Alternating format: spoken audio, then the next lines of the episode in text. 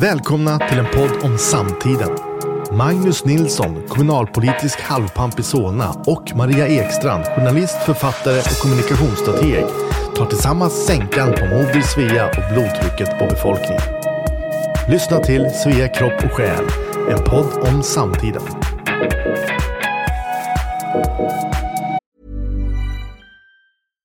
Sandra, and I'm just the professional your small business was looking for. But you didn't hire me because you didn't use LinkedIn jobs. LinkedIn has professionals you can't find anywhere else, including those who aren't actively looking for a new job but might be open to the perfect role, like me.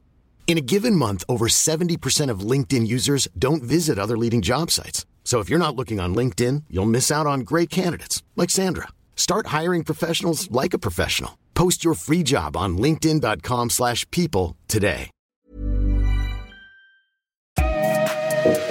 Hallå! Hej, hur är det med dig din gamla syndare? Hej, det är bra med den här gamla synderskan. Jag, jag, eh, när du säger så, det först tänkte jag att, att du sa hej din gamla syntare. Men jag har ju aldrig varit syntare. Men syndare har jag varit och eh, det kan man ju ångra vissa saker. Egentligen ångrar jag inte, inte mycket jag har gjort, men jag kanske kan ångra perioder när jag har levt lite hårt och så, för jag tänker att om det slet på mig då, hur har det inte påverkat hur jag ser ut nu? Ja, fast du ser fa fantastisk ut, så att så hårt kan du inte ha levat alltså. Ja, det är väl bra gener i det fallet. Hur, hur är det med dig och dina Ja, synder nu för tiden? Nej, det, är väl inte, det är väl inte mycket bevänt med dem. Jag har väl syndat en del också i mina dagar. Men nej, det är ju inte så att man ser ut som Johnny Winters spöke direkt. Liksom. Så hårt har jag inte syndat. Men, men visst, det har väl åkt ner en och annan öl om man säger så. Och lite annat. Men ty, tycker du det är bra, alltså tycker du man ska avhålla sig från synd? Äh, det beror ju på definition av synd. Man ska avhålla sig från sånt man, som skadar sig själv eller andra om vi har det som en enkel definition av synd. Men sånt som kanske bara allmänt betraktas som upprörande eller, eller oanständigt så om det inte skadar andra människor eller en själv så tycker jag inte det finns något skäl. Om, om det verkar kul, man ska göra, inte göra tråkiga saker. Även om det råkar vara syndigt. Men synd är väl sånt som inte är bra för dig? Ja, Finns det synd som är liksom god synd? Finns det bra synd? Finns det, finns, finns, det, finns det tråkig synd? Finns det någonting man kan göra som är syndfullt, som är trist? Ja, gud. Det kommer jag på tusen saker därför att för någon annan så är det syndfullt. Eller så, så för samhället så är ju det där inte bra att göra. Alltså, nu tar jag ett jättelöjligt exempel men vräka i sig 10 kilo godis en allhelgonahelg. Det skulle nog många fördöma och tycka var väldigt dumt och syndigt. Men är det kul? Nej, det är inte kul att äta så mycket godis. Liksom, se det som Se det som Ja, en- det, är ju, det är ju faktiskt en av dödssynderna, frosseri. Ja. Det finns nog skäl till, till att, att det betraktas som, som syndigt. Fast idag skulle vi nog tala om frosseri mera som, som så här grotesk överkonsumtion och lyxkonsumtion på ett sätt som kanske är stötande eller onödigt snarare än att vräka i sig jättemycket mat. Ja, men det märker man på samhällsdebatten också. Att folk är jättearga på dem som köper nytt och inte kör second hand och inte lappar och lagar. Det är liksom någon slags nymoralism som naturligtvis hänger ihop med klimatet. Ja, flyg, flygskam har nog ett inslag av det. Jag kommer ihåg för länge sedan så var människor väldigt upprörda över att andra talade i mobiltelefon på gatan eller på, på restaurang eller på bussen. Och det var naturligtvis, för det var ingen som var arg för att man pratade på bussen, men just att prata i mobiltelefonen, det var naturligtvis att man ansågs skryta med att man hade en mobiltelefon på den tiden det var. Fast jag kan nog bli Väldigt väldigt dyrt. störd av det. Därför de som pratar i mobil, de pratar ofta ganska högt och tydligt. Det blir inte det där lågmälda samtalet som du kan ha när någon sitter bredvid dig. Och att då sitta och tvingas lyssna på andra människor, alltså folk kan ju ta upp vad som helst i mobilen. De kan stå och göra affärsuppgörelser, de kan prata om arbetsplatsproblem, de kan liksom det är ju otroligt integritetskränkande kan jag tycka för den som råkar betraktas som ett arbetsplatsproblem. Det är en sån sak jag tycker man löser på sitt kontor liksom, eller var man nu jobbar. Ja, ja, eller så. Eller så är det ett spännande samtal och man hör bara hälften. Det kan ju vara irriterande. Man ville höra alla snaskiga detaljer och inte bara hennes liksom. ja. ja, det är på gott och det är på ont. Tror du på mm. Gud? Nej, jag tror inte på Gud. Men jag skulle tro att de flesta skulle uppfatta mig som ovanligt religiös i det att jag går i kyrkan mycket och sådana saker. Jag tar religion på allvar, men jag tror inte på Gud, just den lilla detaljen. Vad är skillnaden mellan att ta religion på allvar och att inte tro på Gud? Det vill säga, vad är då religion för dig? Jo, religion är ju gemenskapen, ritualerna, traditionen, 10 000 år av, liksom, av, av myter och legender och föreställningar som har liksom evolutionärt sorterats till det vi kallar religion. Eh, och jag tror att det är värdefullt och jag tror det finns ju i alla kulturer och så vidare. Ehm, och min identitet som kristen, att jag faktiskt går i kyrkan och njuter av ritualen och musiken, jag träffar folk, jag tar nattvarden. Alla sådana saker är jätteviktigt för mig. Men sen om någon frågar att tror du att det finns en gud som har skapat himmel och jord, som lyssnar på böner, som lägger oss i våra liv, som kan bryta mot naturlagar och sådana saker. Så är svaret nej, det är klart jag inte gör. Men har du någon högre makt som du vänder dig till äh, i, i stunder av ensamhet eller sorg eller oro? Absolut, eh, absolut. Jag, jag, jag ber ju till Gud också. Ja, du ser. Men det har att göra med att jag är med i en, en tolvstegsgemenskap där bön och meditation, elfte steget i, i tolvstegsgemenskapen, är en mycket, mycket viktig del av tillfrisknandet. Och det tar jag på högsta allvar därför att om jag inte tillfrisknade från jag, jag är ju grunden nykter alkoholist.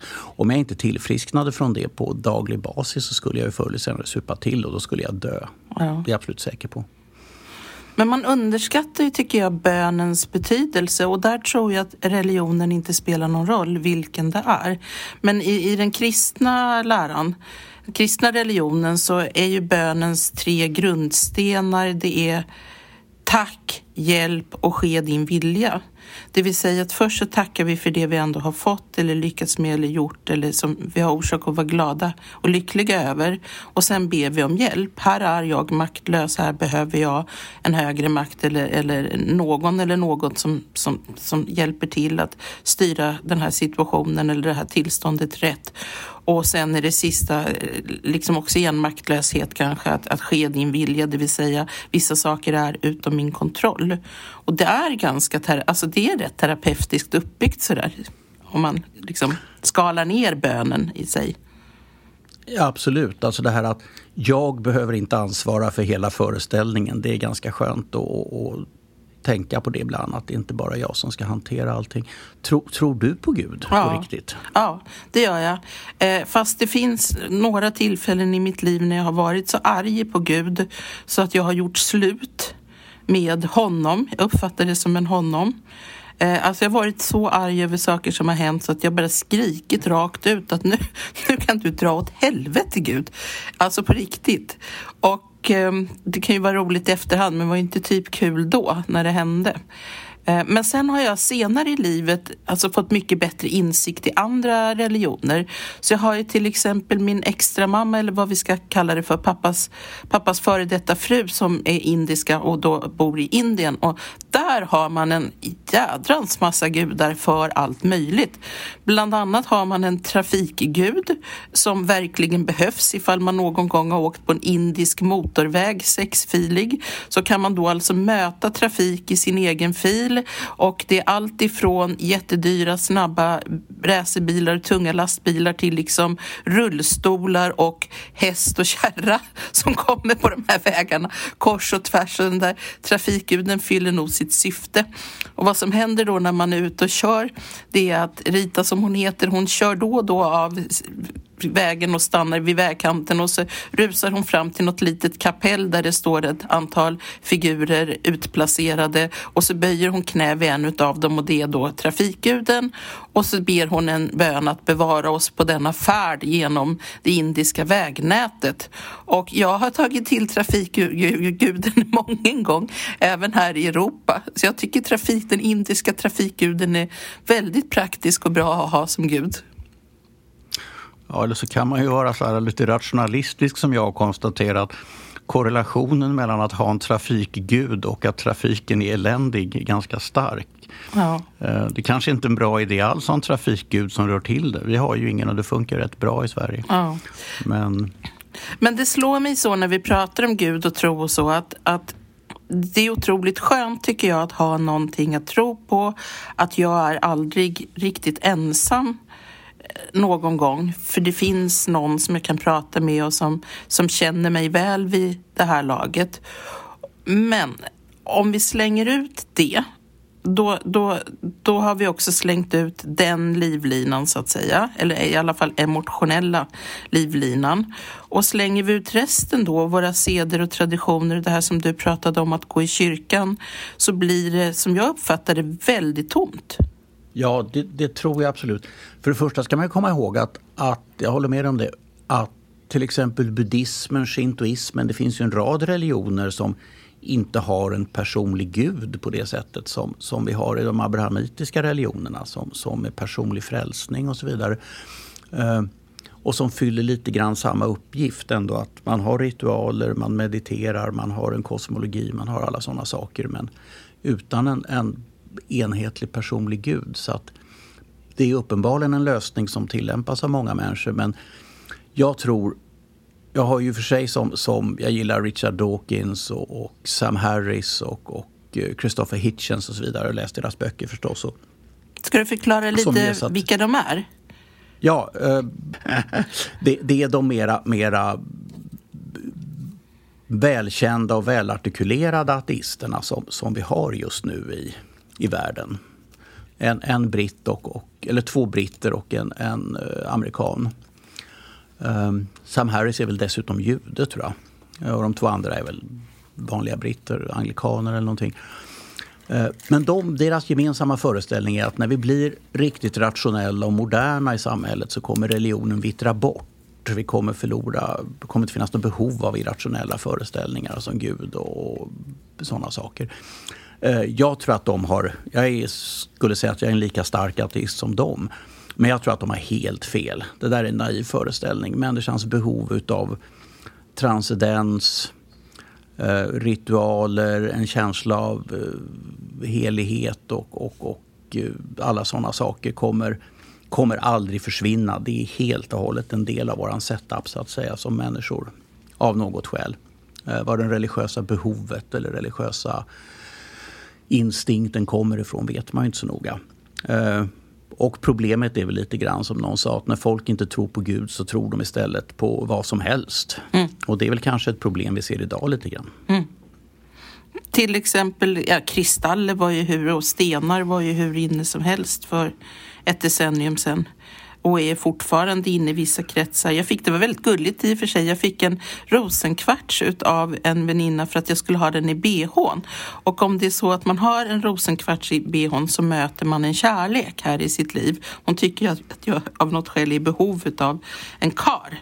Eh, och det tycker kanske inte jag lika mycket. Men framförallt den här rosenkvartsen, den är för stor. Så den trillar ur bhn. Så jag får ha den i fickan istället. Men då har, har jag den ju inte nära hjärtat som, som man då ska ha. Så det där är ju en form av, vad ska vi säga, slags besvärjelse på något sätt. Ja, det skulle man väl kalla är vidskepelse.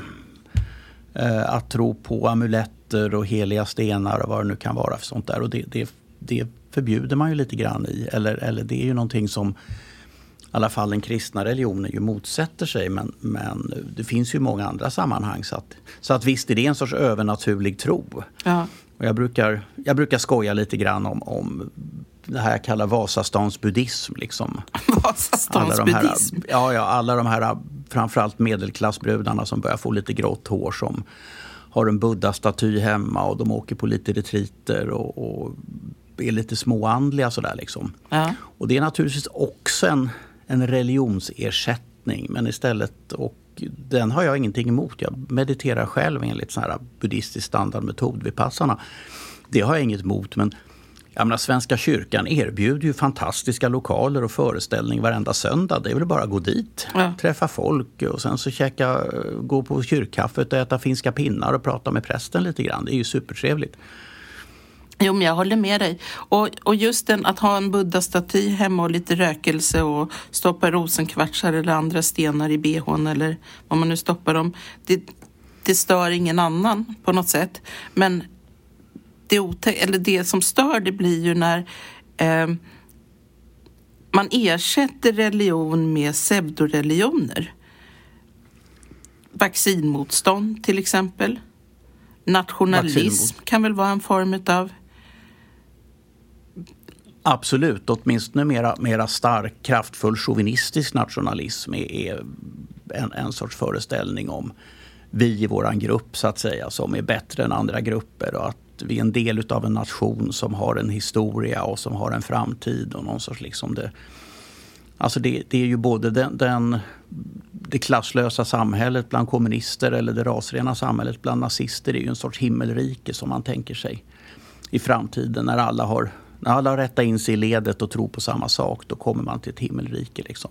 Ja, det är ehm, också väldigt mm. märkligt att alla måste rätta in sig i ett led enligt de här grupperna. Att man inte kan låta människor få tro och tycka och tänka och känna vad de vill. Eh, jag har jättesvårt för det och sen har jag ju naturligtvis svårt för också att man har man ju prövat både högernationalism och, och, och socialism, kommunism, marxism väldigt många gånger och det har aldrig varit bra för någon och det har aldrig slutat väl. Kan man då inte upphöra med de där försöken att få med sig alla? Jo, i hög utsträckning har vi ju faktiskt upphört med det också. Det som på 1800-tal, 20, 30, 40-tal var var dominerande föreställningar i hela västvärlden så att säga kring nationalism och ras och sådana saker det är ju faktiskt marginalföreteelser idag. Jag menar Nordiska rikspartiet, det kan vara ett par tusen, lapp, eh, ett par tusen, tusen lökar som, som organiseras på lite olika sätt och demonstrerar. Men det är ju inte en massrörelse och det finns ju inga rektorer, chefredaktörer, biskopar, företagsledare och så vidare som, omfattar de här idéerna utan det är marginalföreteelser ungefär som scientologi eller vad det nu kan vara. Liksom. Ja, allting är ju inte det. Ta, tittar vi till exempel på Black Lives Matters så är det självklart så att alla liv räknas, har betydelse och är värdefulla. Något annat kan ingen sunt tänkande människa komma fram till. Det finns liksom inget motsatsförhållande som jag ser det, men just den organisationen är ju en socialistisk, marxistisk organisation som förespråkar våld. Och så, och så liksom drivs det då till Sverige så att man kan se fullt vuxna människor, välutbildade och allt det där som sitter och är supersura om man säger nej, jag är inte för den organisationen. Jag är inte emot att att alla människor ska behandlas lika eller utifrån sina förutsättningar i vart fall. Men jag är inte för just den organisationen.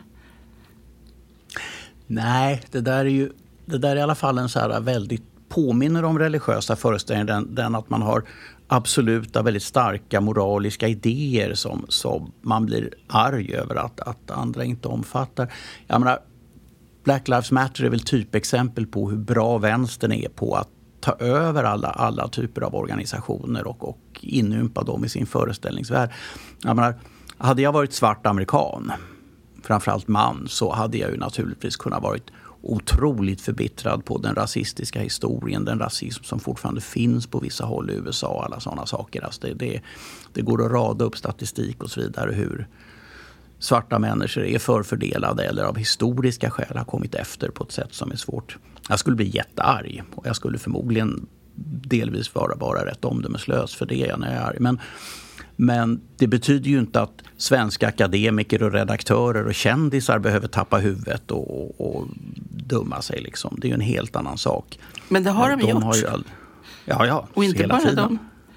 Och, det, och då blir det liksom när, när vi importerar ett problem, det är klart vi har rasism här också i Sverige. Det, det är ju inte tu tal om det och, och det ska vi arbeta med.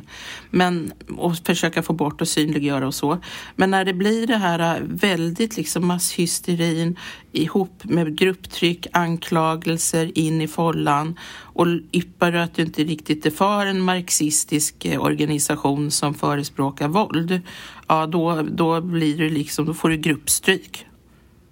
Ja, och det är ju, jag brukar säga det att jag har aldrig ägt några slavar, mina föräldrar ägde inga slavar, mina förfäder har inte ägt slavar i alla fall på tusen år och möjligen var de slavar för tusen år sedan. Eh, ingen aning. Men så att jag behöver ju inte ha väldigt dåligt samvete eller be någon om ursäkt därför att det fanns vita män i Amerika som hade slavar. De hade ju inte jag med att göra mer än att vi har samma pigmentering. Nej, men, men, men frågan är vad man gör åt det då? Om, om, ja, det finns nog inte så mycket råd.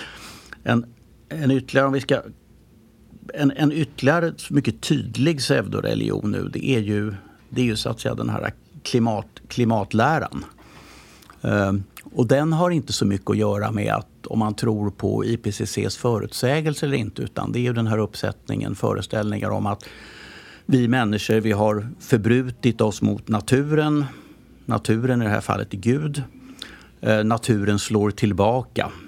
Eh, inklusive då olika helvetesskildringar med att jorden kokar bort och jorden har feber och såna saker. Liksom, som är, är våldsamt överdrivna, åtminstone om man får tro på IPCC. Och sen till sist att vi måste göra bot och bättring genom att späka oss. Vi måste sluta äta kött och vi måste sluta köra bil och vi måste sluta flyga och vi måste sluta det ena med det andra. Liksom det. Eh, och, och, kanske till och med ge upp demokratin som många miljö, finns miljöpartister, då, Per Holmgren och så vidare, som säger att vi måste pausa demokratin. Och Al Gore som för länge sedan sa att vi måste omdefiniera de mänskliga rättigheterna som vi känner dem. Eh, vilket låter lite ruggigt men, men utav klimatskäl och så vidare.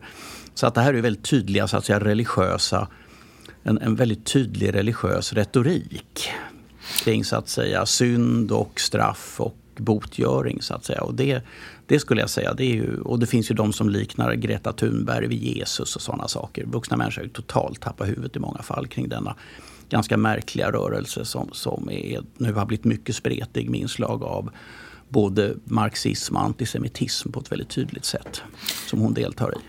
Men varför blir det så här? Alltså det är självklart så att vi behöver göra någonting åt utsläppen men, men i Sverige är det ganska hyggligt och vi är ju på väg mot en, alltså industrin är ju fantastisk i sin omställning. Eh, har kommit väldigt långt och kommer att komma i mål också. Och vi står inför liksom århundradets tekniksprång i och med själv, både inte bara elektrifierade utan självkörande bilar också. Där de ställena man skulle behöva göra någonting åt är Kina med utsläpp, Indien med utsläpp, skövling utav regnskog i Sydamerika.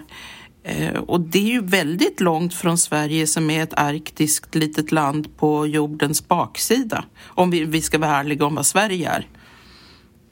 Oh ja. Eh, jag skulle i och för sig säga att, att det ligger en del i så att säga, föreställningen att det är bra att vi i Sverige visar att, att det går att lösa problem, det går att gå före. Uh, å andra sidan så är vi ett, ett ganska litet land med excellent vattenkraft. Sådana såna förutsättningar finns inte i de flesta delar av världen. Det är bara norrmännen som har bättre. Va? Uh, och uh, vi har lätt varit ingenjörsnation. Vi har lätt kunnat bygga kärnkraftverk och så vidare. Så att, vi har lätt att gå före, andra länder har inte de möjligheterna. Eh, men jag skulle säga att det som alla ekonomer är överens om det är ju att man skulle ha en nationell, eller vad säger jag, internationell, en global koldioxidskatt vid källan. Ja. Eh, och sen skulle man kunna jacka upp den till man får de effekter som behövs. Det skulle vara utvärderingsbart, det skulle vara tydligt, det skulle vara enkelt, det skulle vara ganska svårt att smita ifrån ändå. Men den lösningen ligger, ligger mycket långt bort. Jag ser inga jag, jag är inte någon större expert på detta men jag har en känsla av att de åtgärder som tillämpas idag de är, är, svåra att utvärdera och de är svåra att implementera och de kommer nog inte göra stor skillnad heller.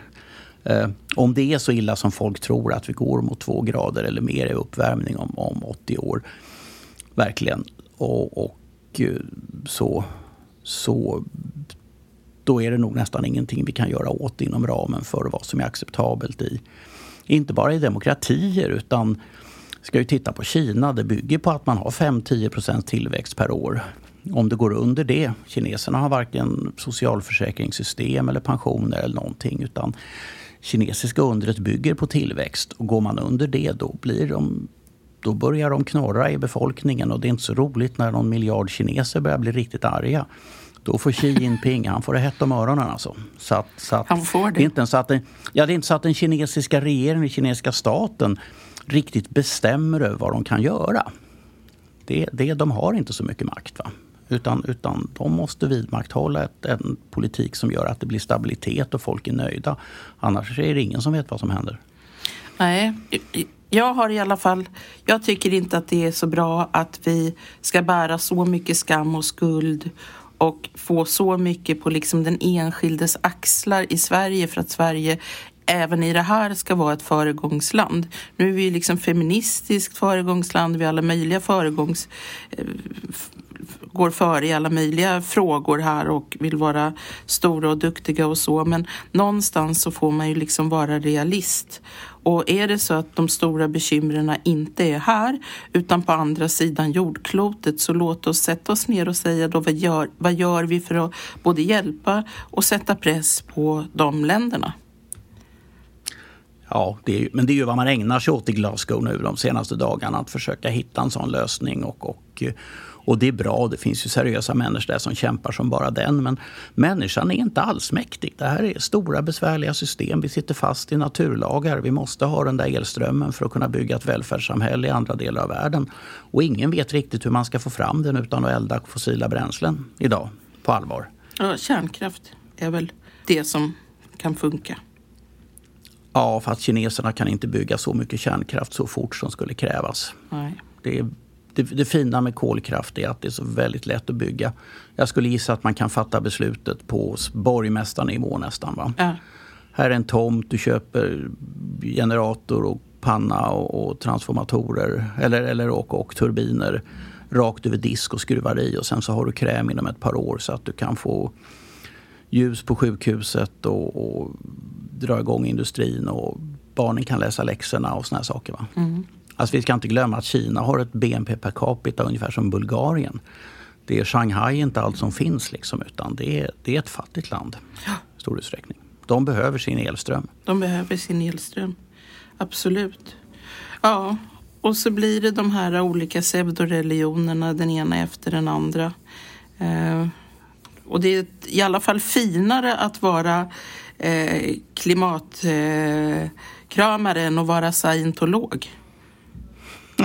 ja, jo, det, det, det, får man väl säga att just scientologerna har misslyckats ganska radikalt med sin public relation-arbete. Fast de säger själva att de inte är en religion. Frågan är vad de är. Jag läste någonstans någon artikel om vad händer när man... De har ju så, så olika steg. När man går med i denna organisation eller förening eller vad de nu vill kalla sig för så får man gå igenom en väldig massa steg och sen så när man kommer till sista steget ja, då plockar de fram någon rymdvarelse eller någon liten gubbe eller någon symbol eller någonting. Vet du vad som händer vid sista steget om man nu skulle vara scientolog? Nej, Nej det, det, vet jag inte. Men jag har ju läst L. Ron Hubbards böcker. Han som hittar på Dianetics. Ja. Uh, han var sån science fiction-författare innan han blev, blev sektledare. Så han skrev ganska hygglig space opera, du vet så science fiction med rymdprinsessor, och odjur och rymdskepp och laserpistoler och såna saker. Liksom. Eh, men det var väl hård konkurrens på området så att han, han sadlade om. Men i princip så säger man väl att vi är tetaner som har tagit mänsklig form och sen så har vi glömt att vi är såna här gudomliga varelser och går man scientologernas kurs så väcker man sin tetan och då, då börjar det hända saker. Och sista steget är väl att man får träffa... Att man får träffa ja. tetan? Heter det tetan? Vi är tetaner och gissningsvis så får man träffa en av de riktiga tetanerna. Jag har ingen aning. Jag, jag, tänker, inte, jag tänker inte gå scientologernas kurser. Nej, men jag trampade faktiskt dit någon gång i gymnasiet. Vi skulle göra ett eh, eh, något slags grupparbete så vi var som tur var flera stycken som gick iväg och hälsade på scientologerna för att se om vi kunde göra grupparbete kring dem. Och jag var så fascinerad, alltså jag tyckte det där var det bästa jag hade hört och några andra till i min grupp. Men en tjej hon var väldigt, och när vi kom ut så sa hon det där ska vi akta oss för, akta oss. Och hon var liksom riktigt bestämd och så gick hon till läraren och sa att vi har varit hos scientologerna och det här händer och liksom satte punkt för alltihopa. Jag var lite besviken för jag tyckte det lät eh, mycket bra allting, hela upplägget. Alltså jag kan förstå en vilsen person som kanske inte har hunnit bli så bildad eller erfaren att man går på det där och det är någon slags gemenskap de erbjuder. Förutom lära så är det liksom också några andra människor som är lika dig som du har omkring dig. Ja, alltså alla sekter funkar ju så att, att väl, nykomlingarna blir otroligt väl mottagna och, och eh, tas om hand och så träffar man människor som förstår en och som ungefär samma, också har sökt på samma sätt och så vidare. En extremt stark känsla av att äntligen hitta sin flock. Liksom, så att det inte, det, det, jag förstår det precis. Jag skulle kunna ha blivit sekt med vilken knäpp sekt som helst i 20-25-årsåldern. Eh, ja. En sak, som jag, en, som, en sak som är pseudo som jag ändå tycker jättemycket om det är spådomar. Eller man kan ju spå i handen och man kan spå med tarotkort och sådana saker. Och där är jag mera som, jag har samma förhållningssätt till spådomar som du har till Gud. Det vill säga att jag, jag, tror inte på det i grunden. Men det som är riktigt intressant när man går, det är ju att få veta hur blir det för just mig eller dig i framtiden. Och det är det man vill veta och det här skiljer sig spådomar från psykoterapi till exempel. För i psykoterapin så går det ju bakåt för att läka det som, som inte är helt nu. Och liksom kan gå ganska långt bakåt också, ända till din barndom för att ta reda på var uppstod den här skadan eller det här såret som, som fortfarande gör ont och varar sig och hindrar dig idag. Medan en spådom är ju liksom den behöver, numera så är det inte heller på nivån du ska möta en lång mörk man eller, eller något sånt utan det är liksom ganska, tycker jag, allomfattande när man går och spår sig. Um, och, och framtiden... Du, kom, du kommer möta en gråhårig gubbe, säger de till dig nu. det, är, det är liksom en lågoddsare. ja! En sån som jag. En sån som du. Ja, man, även män kan gå till frisören och slinga håret om de inte trivs med sitt gråa hår. Men grått är ju inne nu, även bland kvinnor. Jag vet inte om du har lagt märke till det, att jättemånga gråhåriga kvinnor Jaha, är det modet? Jag trodde det var mera med mina vänner som börjar bli lika gamla som jag. Men, men eh, förlåt, jag avbröt dig. Nej, det är ingen fara. Nej, men dagens kvinnor, det här är ju bara en helt total bisak. Det är jätteinne att ha naturligt hår och grått hår. Men i alla fall tillbaka till spådomar då. Jag var på ett bättre party, det här är länge sedan, ett företagsparty där min dåvarande man var VD och bland alla förlustelser som de hade ordnat, det var popband och det var DJs och mat och vin och öl och hej och hå så var det också en, en spåtant som satt där. Så att jag skrev upp mig på någon slags turordningslista och inväntade min tur och så gick jag in i något litet tält som var uppspänt och där satt en kvinna och så frågade jag hur min framtid skulle bli och hon frågade om jag var gift och jag sa ja och då så säger kvinnan lämna honom. Men varför säger du så, sa jag. Jo, du ska lämna honom. Han lurar dig. Det här kommer aldrig att bli bra. Det, det, det, han bedrar dig, han lurar dig. Du, du, du måste därifrån. Det är äktenskapet. Och sen kom jag, tog jag mig ur det där äktenskapet för det var naturligtvis inte bra. Men gud så rätt hon hade den där spåkvinnan. Hon visste ju inte vem jag var bland flera hundra gäster liksom. Eh, det, men det var lite, alltså det kom, det kom väldigt nära den spådomen. Sen vet jag rätt lite om vad det var för en spåkvinna. Hon, eh, folk som kom ut ur hennes tält såg alla lite molokna ut så det är möjligt att hon, att hon var en dramatisk och negativ spåtant. Hon var i alla fall inte populistisk. Nej, det var hon inte.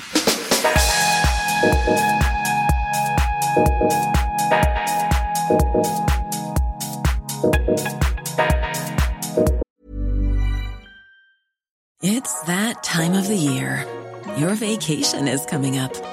You can already hear the beach waves, feel the warm breeze, relax, and think about work. You really, really want it all to work out while you're away. Monday.com gives you and the team that peace of mind. When all work is on one platform and everyone's in sync, things just flow wherever you are. Tap the banner to go to Monday.com. There's never been a faster or easier way to start your weight loss journey than with PlushCare. PlushCare accepts most insurance plans and gives you online access to board-certified physicians who can prescribe FDA-approved weight loss medications like Wigovi and Zepbound for those who qualify Take charge of your health and speak with a board-certified physician about a weight loss plan that's right for you.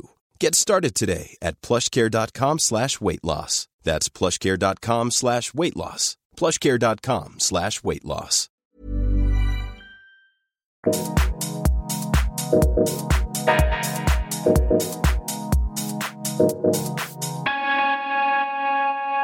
Ja, oh, gud, nej, nu har vi väl tröskat igenom det mesta med, med re, re, religion och science fiction och spådomar och prylar.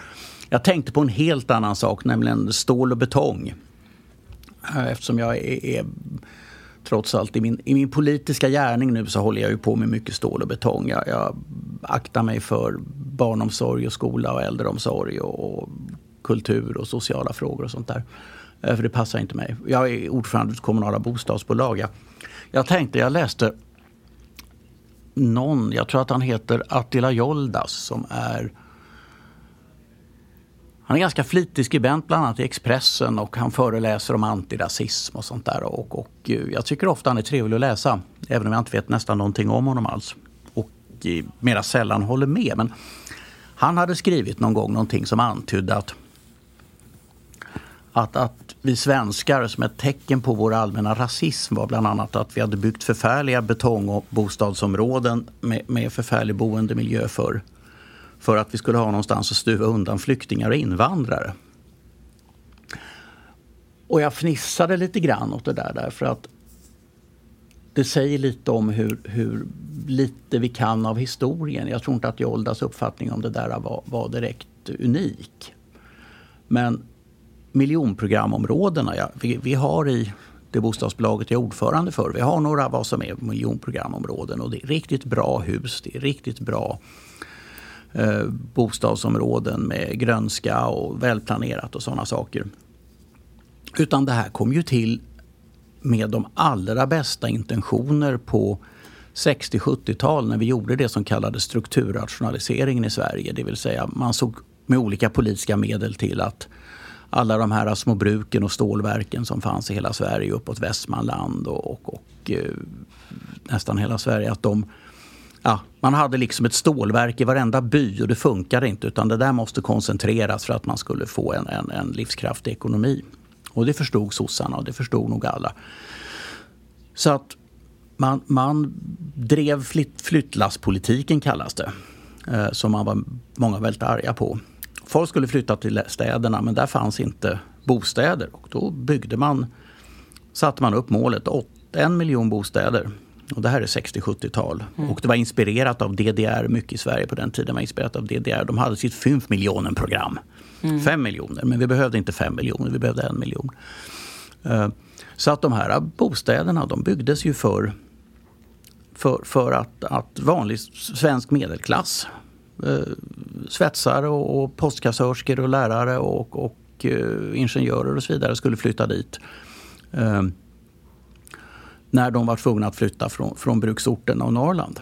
Ehm, så att det är inte alls en tanke att det ska vara den invandring vi fick sen. Det kunde man ju inte tänka sig på 60-70-talet att det någonsin skulle ske. Ehm, varför blev de här områdena dåliga? För det började ske redan på 70-talet.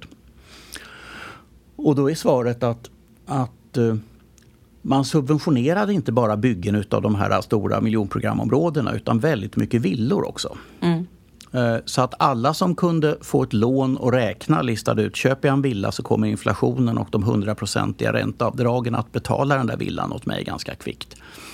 Så att de som flyttade till miljonprogrammet, det var sådana människor som av olika skäl inte kunde få ett lån. Mm. Eh, därför att man var, hade dålig ekonomi, man var fattig, man var kanske okunnig och sådana saker. Man var invandrare från, ofta var det ju Finland och sådana saker som hade kommit hit som arbetskraftsinvandrare. Eller direkt från Norrland utan något större kapital. Där man bodde, det huset eller sånt man hade var inte värt någonting. Det var bara att flytta därifrån. Så att man fick redan från början, och det här var nog ingen som hade förstått innan det skedde, fick man från början en negativ sortering där helt enkelt eh, fattiga människor med, med sociala problem ibland eh, eller invandrare som kom bara från ett annat land, också utan tillgångar, hamnade i miljonprogrammet. Ingen som hade planerat utan så blev det bara och det där har hängt kvar i viss utsträckning. Och från början var ju miljonprogramområdena stora problem för att de stod ju tomma till stor del. Mm. Vi har i Solna ett område som Signalisten äger som heter Bagatorp och det byggdes på 60-talet. Och det stod tomt så att Stockholms bostadsförmedling satte människor som inte hade något val, det vill säga fattiga människor som skulle leva på bidrag, i Bagartorp. Nu är Bagartorp ett bra område men sen 70 80-tal så tog det, det har tagit två decennier att, liksom, att få det till ett, ett normalt område så där folk trivs och grejer funkar och sådana där saker. Nu är det jättefint. Men jag, jag, jag skulle bara inflika där att jag kommer ihåg, jag är uppvuxen på 60 och 70-talet och, och när jag var liten var ju papp, min pappa var ju helnöjd. Han sa att det är bara att gå in till en bank och hämta och låna en säck med pengar och sen så skänker Gunnar Sträng bort halva säcken på grund utav avdragsrätten. Så att de som kom in i systemet hade ju en fullkomligt unik möjlighet att göra en, en, en i alla fall en ekonomisk klassresa på sina bostäder som vi inte har sett maken till vare sig förr eller senare. Idag, idag är det ju inte så. Men jag tänker det här, vad sa du att området i Solna heter?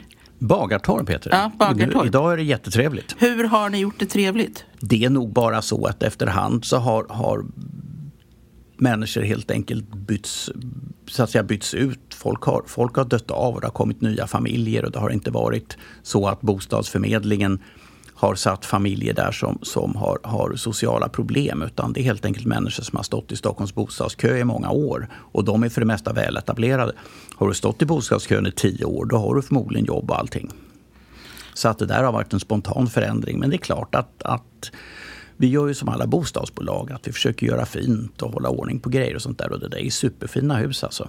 Men de är byggda på 60-talet och Eh, de börjar bli några år nu, men vackra punkthus, fina såna här trevåningshus och eh, nu ska vi piffa till centrumet. Det kommer bli superbra. Vad ska ni göra med centrumet? Ja, vi ska bara renovera det för det var väldigt länge sedan. Men vi kommer också bygga ett högt hus precis ungefär vid Ulriksdals station. Som blir lite landmärke och, och hyresrätter. Men, men med hög standard och fin utsikt.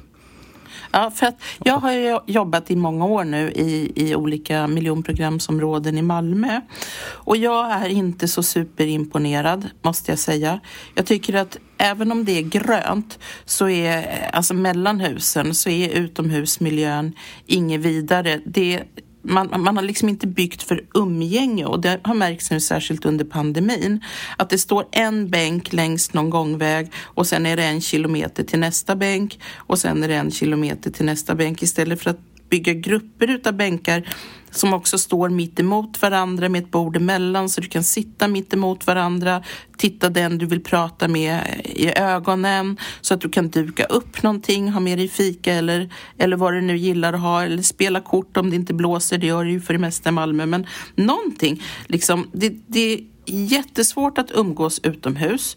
Dock inte om du är ett litet barn, för lekplatser har Malmö väldigt gott om faktiskt. Men eh, är du vuxen så finns det få ställen att gå till. Det är ont, du kanske i bästa fall har en pizzeria eh, av sämre kvalitet och and that's it liksom. Det finns ingenstans att träffas, ingenstans att umgås. Ska du åka till bibliotek, ja då får du från de flesta områden åka väldigt långt in till stan och gå på Eh, city och gå på stadsbiblioteket där. Ja, det, det befrämjar inte och du säger att man var inspirerad av DDR och det kan jag förstå. För DDR innan muren föll, de hade också ont om restauranger och kaféer och mötesplatser just för att man inte ville att folk skulle umgås. Och det var bara vart åttonde hushåll som hade telefon i snitt just av det skälet att man inte ville att folk skulle prata med varandra. Men det var ju liksom inte så att inte telefonen var uppfunnen på 80-talet. När var det muren föll? Var det 88 eller 89 va? Ja. ja. Så att det fanns ju, hade ju funnits telefon i flera decennier då. Även för gemene man liksom. Så jag, jag är inte glad. Och sen är jag inte glad åt att det ser så likadant ut. Att ögat inte får variation. Utan att det är åtta stycken gula åttavåningshus och så är det 14 stycken trevåningshus som då är röda istället för gula. En that is it och så är det stora liksom öppna gröna ytor där absolut ingenting händer. Jag ser inte meningen. Jag tycker att det är andefattigt. Ja, alltså estetiken är ju inte så kul men jag tror inte att, att eh, att miljonprogramområdenas dåliga rykte och som det har blivit beror mest på estetiken. Alltså i Italien finns det den typen av bostadsområden som, som har hög status där folk gärna vill bo och där det bor med, övre medelklass. Eh, fast de är ungefär lika fula. Och, jag, menar, jag växte upp på Östermalm men när jag kom ner gick ut porten på, på Riddargatan där vi bodde Ja, då var det en trottoar som var grå sten och sen stod det parkerade bilar. Det fanns inga ställen att sitta och umgås och dra en spader eller sådana saker. Det fanns nästan inga restauranger heller på 60-70-tal. Det fanns ett ölcafé liksom. Ja, det är sant. Ja, så att det, det, var lika, det, det, det var ungefär samma sak. Men, men sen är det klart att, att allt med miljonprogramsområdena är naturligtvis inte lyckat. Men, men jag säger det bara att, att det är i vilket fall så att svenskarna, vi byggde inte miljonprogramområden för att ha någonstans att stuva in stackars invandrare. 30-40 år senare. Nej, nej det, det nej. förstår jag också. Men jag tycker att man skulle kunna göra någonting åt miljön i många utav dem. Att inte, alltså många områden är förfallna. Många områden skulle kunna, man skulle kunna hitta punkter där, som man bygger in där folk faktiskt kan umgås och träffas. Oh ja, men det görs också i, i Signalisten i Solna så gör vi ju väldigt mycket sådant och skapar så att säga miljöer där, där ja, så att man inte har stora kala bara ytor där det blåser utan folk kan sitta i lugn och ro och av, avgränsade ytor som känns så att säga möjliga att, att överblicka och sånt. Folk ska se att deras barn inte bara kan springa bort och sådana grejer. Utan det, och det har lyckats bra också. Folk är väldigt nöjda och vi har satt upp grillar och sånt. Utan det, sånt fungerar bra. Men det ser man ju också man, när man gör sådana här undersökningar om folks drömmar och hur de skulle vilja bo. Att väldigt många, en överväldigande majoritet vill ha en egen liten täppa. Det behöver inte vara mycket, men en trädgård, någonting och att också kunna släppa ut sina barn något sånär tryggt och det kan du inte i ett miljonprogramsområde. Bor du nej, åtta alltså våningar upp och hiss ner och så, så? Nej, drömmen är ju att bo, att, att bo i villa för de allra flesta människor i Sverige idag. Visst är det. Och jag tänker ja. att varför bygger vi inte så då? Ja, oh, gud. Då skulle vi behöva några timmar till. Ja, men ändå. och, och alltså det, jag vill skicka med alla det att det borde bli en valfråga, eller i alla fall en kommunal valfråga på de ställena där man... Jag, gillar, jag kan gilla att bygga på höjden också. Jag kan gilla Manhattan till exempel. Ehm, det har sin charm. Men när, när det bara blir på höjden, när det bara blir lådor där folk trängs in, det blir inte bra. Nej, alltså Lars-Anders Johansson tror han heter som skriver för Timbro bland annat. Han har skrivit en bok som heter Trädgårdsstaden. Uh, han skriver mycket om detta och hur så att säga de ideologiska och politiska föreställningarna bidrar till att man alltid bygger flerfamiljshus i hög utsträckning snarare än eh, en, en, en, enfamiljshus som folk faktiskt vill ha.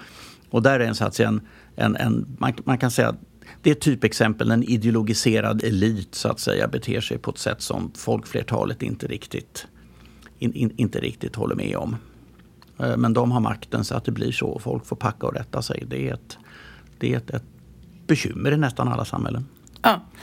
Men du bor ju både och Magnus. Du har ju dels en hyresrätt i Solna och sen så har du, du och din fru Eva ett hus i skärgården. Nej, skärgården inte, men det är Nynäshamn. Man ser en flik av havet. Men det är i alla fall en liten täppa och tyst, lugn och ro. Solna är ju inte så tyst liksom. Ja, det är ganska tätt bebyggt. Mm. Ja, Solna, är, Solna är fulltryckt. Det brusar hela tiden utav järnvägar och motorvägar och flygplan och hela kittet så att säga. Men jag gillar det. Men det är väldigt skönt att sätta sig nere i Nynäshamn och, och bara ha det tyst. Ja. Ja, det enda man kan vara säker på här i livet är att hus det kommer och går. Det flyter många hus under broarna. ja. Metaforpolisen skulle omedelbart osäkra sin batong här, men det...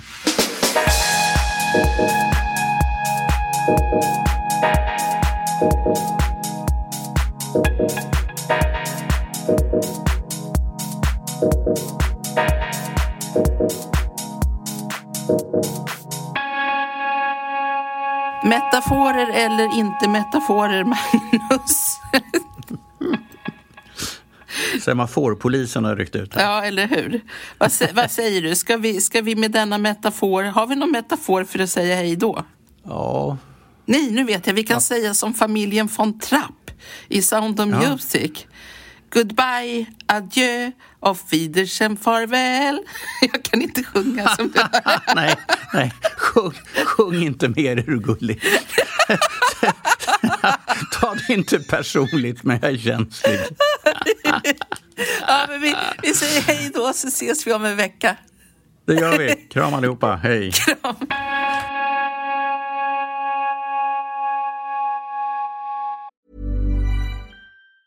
Hi, I'm Daniel, founder of Pretty Litter. Did you know cats tend to hide symptoms of sickness and pain? I learned this the hard way after losing my cat, Gingy. So I created Pretty Litter, a health monitoring litter that helps detect early signs of illness by changing colors, saving you money and potentially your cat's life. Pretty Litter is veterinarian developed, and it's the easiest way to keep tabs on your fur baby's health right at home. Go to prettylitter.com and use code ACAST for 20% off your first order and a free cat toy. Terms and conditions apply. See site for details.